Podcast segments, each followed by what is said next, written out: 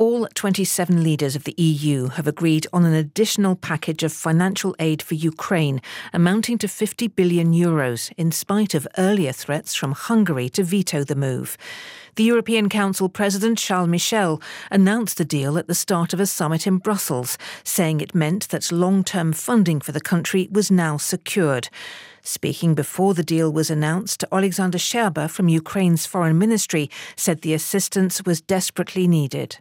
For us, uh, this money is a matter of survival because Russia keeps pushing on.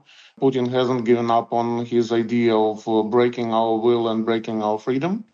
We know that without this money, it will be very, very tough for us.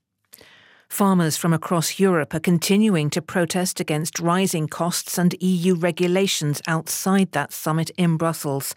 Belgian police estimate around a thousand tractors have been driven into the city, blocking major roads.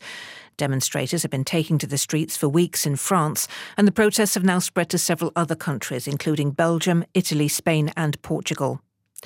There's been another night of heavy fighting in southern Gaza with airstrikes in the city of Khan Yunis. The Hamas run health ministry has reported scores of casualties, whilst the Israeli military says it had killed dozens of Hamas militants. Palestinian health officials say the situation at the city's two main hospitals is becoming desperate. The UN has warned that a third of the population of Myanmar is in urgent need of humanitarian support. The figure comes on the third anniversary of the military coup in the country. In a statement, the Secretary General of the UN, Antonio Guterres, said a path towards a democratic transition with a return to civilian rule was urgently needed.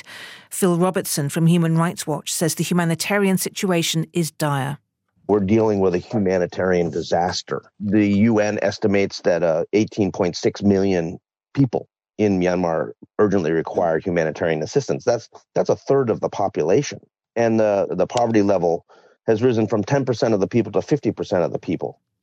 And this afternoon's weather occasional rain and a strong wind in places. The south should stay mostly dry, highs ranging between 3 and 12 degrees.